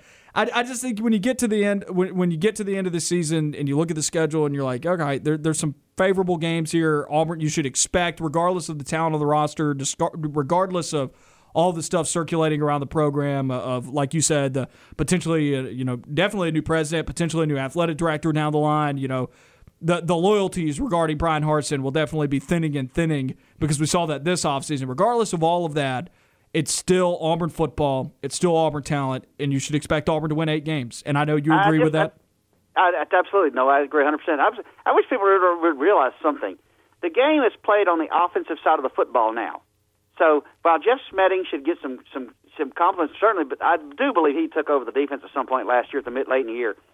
But uh, you got to know what's going on offense. That's the way you win now is on offense. You don't win on defense anymore. I'm sorry. I'm not saying you can win with a sucky defense, but you can't be Ole Miss on defense. So they went from 14th to 13th. Whoopee. Um, I, I just don't understand what people's line of line of thinking is there. I don't. The, the game is played on offense now, and that's where Auburn has been horrible. And does anybody really believe that Zach Calzada is going to be the answer? You know, I've, I've, got optimism that maybe Auburn will get more consistency at quarterback this year. Now, will the top end of his performances be better than Bo Nix's best performances? Probably not. But no. I think Auburn will probably get, especially if he stays healthy. That that's a big point for any team out there. But if he stays healthy, I think Auburn can get more consistency at quarterback. Uh, but there's a lot of other things wrong with the offense than just QB receivers. You'd like to see the offensive line be better than what it is, even though I don't think it's as bad as everybody makes it out to be. I just you need more talent around the QB. It's not entirely their fault, and I'm hoping that all the dysfunction that was on the offensive side from the coaching ranks. I think there was probably some dysfunction there last year. I hope that's gone, I, and that's something that's got me optimistic about this coaching staff. Is that it's Bryan Harsin's now. There is no. I, I, think everybody's on the same page moving forward this year. And no, I, I don't. I think you're saying no. I think you're spot on, dude. I, I really do. But you got to give the ball to Tank Bigsby more, especially on third and short and fourth and short. I'm sorry that that bothered me when you don't give the ball against Penn State and you throw the ball in the end zone. You don't give it to them yeah. against South Carolina. Bothered me too. An incomplete pass. I'm sorry. Bothered me too. You're 100 percent right. Got to be able to block just, for him though. yeah, that just doesn't make any sense, and I just don't, I don't understand it. So you know, I just I just think we're looking at a five and seven year. It's and definitely really possible. Do. I definitely do. I definitely think Bryan Harsin is still learning to. And here's the key, guys, and this is the last thing I want to say. The key is not the coaching staff or his coaching ability. The key is them 30 recruits out there that he's not going to get any of, maybe two of, or whatever. Well, you know, College Station and Athens and Tuscaloosa can use to laugh at him. That's what's going to happen. Terry, we appreciate the call, my man. Hope you have a good Take afternoon, bud. That was Terry on the line with us, 334 321 1390 or toll free at 888 382 7502. I'm going to expand on some of the things that he said there at the end of his call because I don't think Terry's inherently wrong. Now, and I said this to you during a break, Jacob, there's some ways that people phrase things where we're kind of saying the same thing, but there's a different connotation to it. There's a half glass empty way to say it, and there's a half glass full way to say it, right? There, there, there's two different ways to look at it, I think, when you're saying the same thing sometimes. And I agree with Terry. You could look at the team and you could see a lot of negatives with the program, some things that are outside Bryan Harsin's control that we experienced about two and a half weeks ago now. Some things from alignment from the top, right, that, that we've talked about in great detail. You can also look at the roster at the end of January once Auburn lost their bowl game in December. I said, look, you look at this roster right now, okay? You see all these transfers that have come out. If Auburn doesn't go and get some guys on offense in the transfer portal to fix this, this team may not be going to a bowl game next year. I did say that. I said that. Fast forward two months later, Auburn hasn't done anything to help out their offensive situation. So Terry's saying that this is a five and seven football team next year. It could be worse than five and seven if the offense is that bad. But the half glass full way to approach this, I agree with them. The roster definitely has some issues. I do think this coaching staff has the ability to develop what is on the roster to a point where they do win eight games this year, maybe more. And if they do that, then I think the recruits will come. I think this coaching staff is taking it. There, there are different philosophies on how to build a program. Some, they start with recruiting. They may not have the results yet, but they may be great salesmen of their program, great recruiters, Bruce Pearls, if you will, able to recruit guys to come and play for a vision and then ultimately, when they achieve that vision, then the recruiting really takes off, which is where basketball is at right now, right? Some coaches aren't as great at selling their vision to getting guys to come play for it, but they stick to that vision, they develop that vision, they establish that vision inside the program, and maybe they win with less. Maybe that's what they're great at is winning with less. They find ways to win some football games, and the wins and the losses sell it to the recruits. And that's the route that this football program appears to be going. But that may not work. It's the SEC after all. And Jimmy's and Joe's, sometimes that's more important than the X's and O's. That was good. I like that. But I didn't invent that. I, I didn't come up with that. I didn't figure you did. No offense, but it was pretty good. But appreciate it, Jacob. but and I think you're kind of right when you talk about Bryan Harsin because there's no doubt that he's going to have to win with less right now because well that's his approach. He's not he's not a great salesman. He's not a great networker. That's clearly the route that he's going here. But we've had people call in and they're 100% right. And this is the SEC. This isn't Boise State. You cannot compete on a high level with three stars. You just can't do it. You've got to be able to recruit. But Kentucky and, did it. But they're not winning national championships. No, that's that's not what this is. A whole lot longer of a of a build than that, though. Think about this. Like but Auburn's Kentucky, not. Kentucky will never get there. They will never get there. Probably, but Auburn can. Exactly, is what I'm trying to say. So, like, I, I agree with what you're saying. I want to add on to this real quick. I agree with what you're saying. The first step for Auburn is to win nine games, though, on yes. a consistent basis. So the Kentucky route may not be a bad thing for Auburn because if Auburn does hit nine wins on a regular basis, then the recruiting will take off. I think then you can attract a higher echelon of player to come here that Kentucky can't attract because it's Kentucky football. Yeah, and I agree, but at the same time you're not going to be able to do that in the SEC West. You're not going to win nine games if you have three stars. I just, no matter how good you are a, as a coach and developing and all that. Then how did Ole Miss win ten this year? I'm just pushing back. I like playing devil's advocate with you. How did Ole Miss do it? Because Ole Miss on a consistent basis recruits worse than Auburn and barely outside that top twenty. And Lane Kiffin's a good coach, but you're not going to see Ole Miss, in my opinion. You're not going to see them winning 10 games every year in and out. I don't see that happening. And Auburn may come out next year and win 10 games. I doubt it, but that could be something that could happen. But to be consistent and to be good consistently in the SEC West, you got to have guys that can play football. You got to have some dudes on that roster. It can't be done with three stars consistently. Yeah, you may have a good year every now and then, here and there. How did Dan Mullen do it? Same way. Same way. I think Dan Mullen's a good coach. I liked him. But he was fairly consistent. I mean, fairly he won. Consistent. He won on average about eight or nine games every year, and I think if you do that at Auburn, you might be able to sell that to recruits that hey, we you can be the difference. You can help elevate the program, right? That's winning with less. And Auburn inherently is going to bring in more four stars than a Mississippi State or an Ole Miss or an Arkansas because it's Auburn, right? So it, it sells itself already to a degree. He just may not be bringing in the five stars to take it to the next level. So I still don't think everybody's saying that Auburn's just going to be bringing in three stars all the time. I don't buy that either. I, th- I think Auburn easily should be able to get their fours that they want. They should, but we're not. When you break it down, Auburn's not competing with Mississippi State, Arkansas, Ole Miss. Auburn should be better than those schools. You know I what agree with you. They should be competing with Alabama and Georgia and LSU at times as well. Because But I'm Auburn, saying to get to that point, Auburn's got to consistently beat those Mississippi States, the Ole Misses, the Arkansas, Which who, by the way, right finished now. higher than Auburn in the SEC standings this year. And if they do that, me and you have broken down the schedule. If Auburn wins those games, they're a nine-win team next year. They're an eight-win team next year. I, I'm just saying the steps to competing with Alabama and Georgia, that that is years down the line, guys. That's years down the line. You got you got to beat these other teams that Auburn hasn't been beating with consistently. You're 100% right. Th- You- Let's just be real about it. You're 100% right. But I think winning this year like that, winning this year will be the the the light to the flame, you know, or you know, the flame or whatever you want to call it. They're going to be winning this season has got to happen. Yeah, it's got to. You got to win this year with what you got. And then like you said, yes, you can then start to say, look, if you can if you can win 9 games in back-to-back seasons, then like you said, you can start saying to recruits, look, this is what we're trying to build here. This is what we're wanting to do Come be a part of it. Come be a part of it and come take this thing to the next level. But you can't do You that. You may with- not even get to that point though. He may if not. you don't win now. If a bad season this year, I don't see Bryan Harsin staying. I think they'll find that reason. They'll fire him. They'll pay him the money, and they'll move on from this whole situation. But I like the fact that Bryan Harsin still has a shot to do what he wants to do here. It's it's an uphill battle. I mean, it is. You're looking at an almost straight up incline, but he's got a shot. And he he claims that he has the best plan in place. He's the best guy for the job. He wants Auburn to be great because he wants to be great. I believe in all of that. So I'm glad that he at least gets the chance. But what do I always say? Winning cures all. So if he can start winning games, Auburn's going to be just fine. Little on the line Q and A now before we go to break. Um, we're going to do two questions here, so I'm going to ask you the first one: Which two seed is most likely to take which one seed's current spot in Joe Lunardi's bracketology? So I'm asking you, which two and one seed would you swap currently down the line if you had to predict? If that was if that's what's going to happen, if I made you do that, which would you switch out?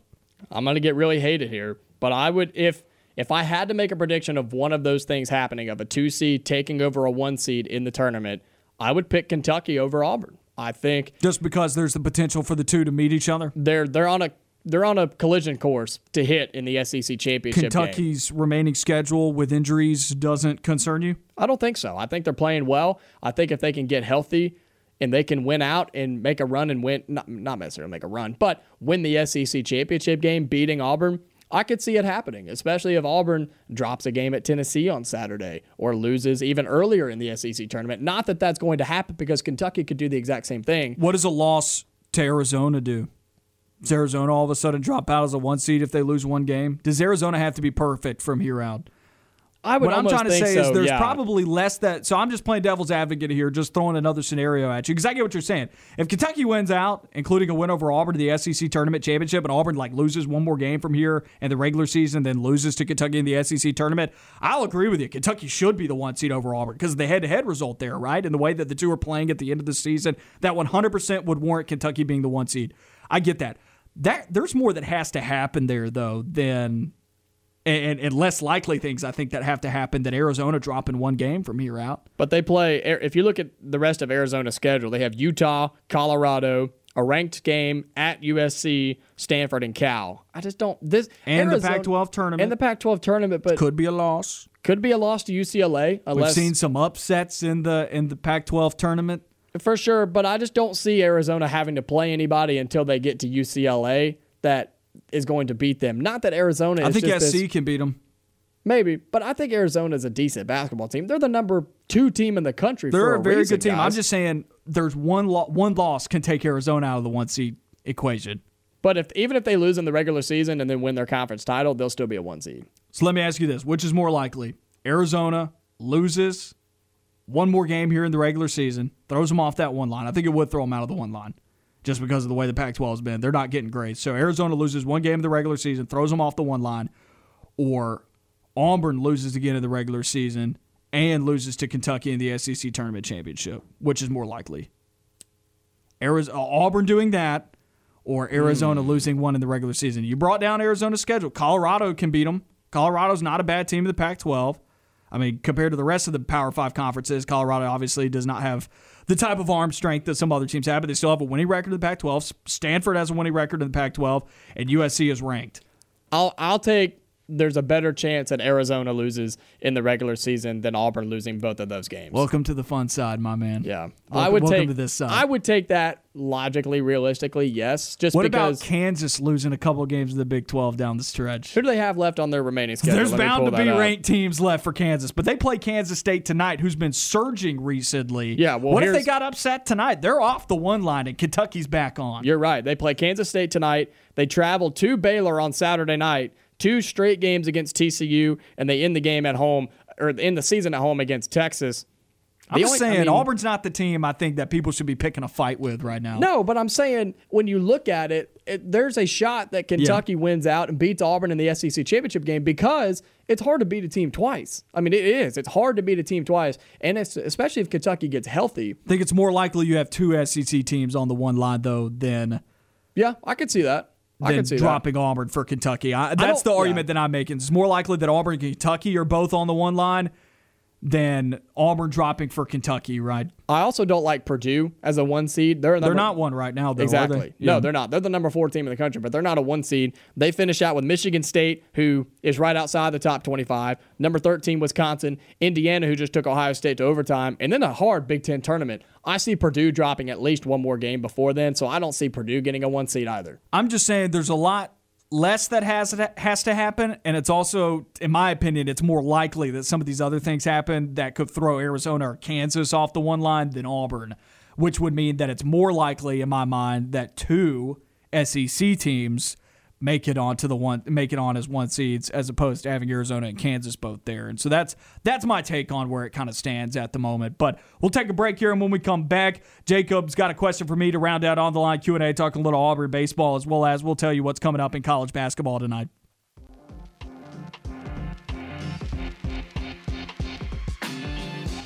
Wrapping up the Tuesday edition of On the Line, Noah Gardner, Jacob Goins with you on the show.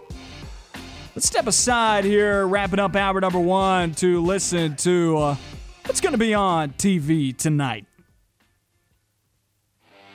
Hey everybody, it's Noah Gardner with What's On Tonight. Crime show lineup on CBS with new episodes of FBI, FBI International, and FBI Most Wanted going from 7 to 10. The finals of Jeopardy National College Championship is on ABC at 7. And live sports, let's take a look at the college basketball schedule for tonight. 6 p.m. time slot, recently removed from the top 25. Michigan State is at number 25, Iowa on ESPN. Over on ESPN 2, Florida looks to add to its resume after knocking off Auburn with a the home game against number 18 Arkansas. Number 17 Tennessee is at Missouri on SEC Network, while Georgia is at Texas A&M on ESPNU. Top 25 battle in the Big East with number 8 Villanova at number 21 UConn on FS1 at 7. 8 p.m. time slot rivalry matchup between Kansas State and number 5 Kansas at 8 p.m. on ESPN. And number 24 Alabama is at Vanderbilt on SEC Network. I'm Noah Gardner, and that's what's on TV tonight wrapping up hour number one of the Tuesday edition of On the Line. We're going to finish up On the Line Q&A. Jacob's got a question to ask me now about Auburn baseball. So for Auburn baseball, Noah, there's 15 non-conference games before SEC play. Undefeated, never lost. There's, there's 15 non-conference games before SEC play on March 17th for this Auburn baseball team. What should the Tigers' minimum record be going into SEC play? So let's see, they're two and one right now. Two and one after 15 their more. series in Texas. Yes. I think they should be 15 and 3 at least going into SEC play. And I understand that baseball, like Brit Bowen said in our first hour of the show when we had him on of Auburn Sports Network, baseball and softball are those weird games. Or, you know, one day it's just not there for you, or you hit a bajillion hardly hit balls to people in place, right? And some days it's just not your day, right? You just unlucky things happen. Um, you know, things all part of God's plan, right? But I think when you when you break it down with this team, they are better than everybody left on their schedule, and they should. You can feasibly say Auburn should win every game from here out, but that's not going to happen because it's baseball. So I think you know, let's just factor in two losses there. I don't want to see more than two losses. I want to see some sweeps because that's what all the other good teams are going to be doing in the SEC. They're going to be sweeping your Albany's. They're going to be sweeping your Middle Tennessee states. They're going to be sweeping these bad teams that they're playing on the weekend that Auburn's going to be playing. These cold weather teams that are coming out of the southeast have to migrate because it's too cold to play up there. You should beat these teams. It's it's very fair to say that Auburn should be 15 and three. This team needs to be well above 500 if they want to be in the NCAA tournament at the end of the season that this is how you get there. You got to get some sweeps, and so I, I'm going to say 15 and three at least coming out of non-conference play. That's a fair mark to put on it because, like you said, the good teams, the great teams from the SEC, they beat up on non-conference opponents. They use these as warm-ups for when SEC play rolls around. And so, yeah, I would say that Auburn, out of their next 15 non-conference games, should only lose a couple more because it is baseball. Obviously, you know how baseball and softball work. Some days, like you said, it's just not your day, and things can go wrong in the game one pitcher has a bad outing and the game is over. So that happens in baseball and softball, but I think Auburn should only lose a couple more games in non-con schedule before they open up uh, SEC play. And excluding the midweek games that happen once SEC play starts, if you factor in like a 14 and 16 or a 13 and 17 SEC record, you're looking at a 28 and 20 or a 29 and 19 Auburn baseball team. Once again, excluding the midweek games that happen in between that you should be looking to win, and you'll drop a couple there. But that means a 30 plus win Auburn baseball team that's going to be, you know, give or take eight or nine games above 500 if all of that works out in non conference play that'll get you in the NCAA tournament. And that's exactly where Auburn needs to be looking to head back to. Now, that may be too lofty of expectations for me to give in SEC play, but that's how you make a regional. And I think it's fair to expect that out of out of an SEC team that's trying to rebuild out, out of this year. And after their start, I think it's fair to say that there's some potential for that. Auburn baseball is looking to make the tournament. I know every team is looking to do that, but besides rebuilding this program again, Auburn expects to make the NCAA tournament for this baseball team. I think every they can year. do so every year, and I think they can do so again this year. But it starts with the non-con games. You got to get good, get better, and win those games before you hit a tough SEC schedule. That's it for another edition of On the Line. We'll be back with you tomorrow, same time, same place. You know where to find us.